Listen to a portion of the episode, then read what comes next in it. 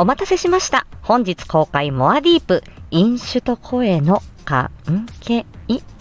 させ、声枯れには種類がある。どう判別、評価しているの？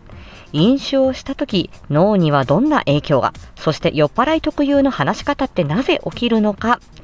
声や発音に悩む当事者の気持ちも含めて語った20分。皆様もぜひ、もっと、さとちゃんの深みへようこそ。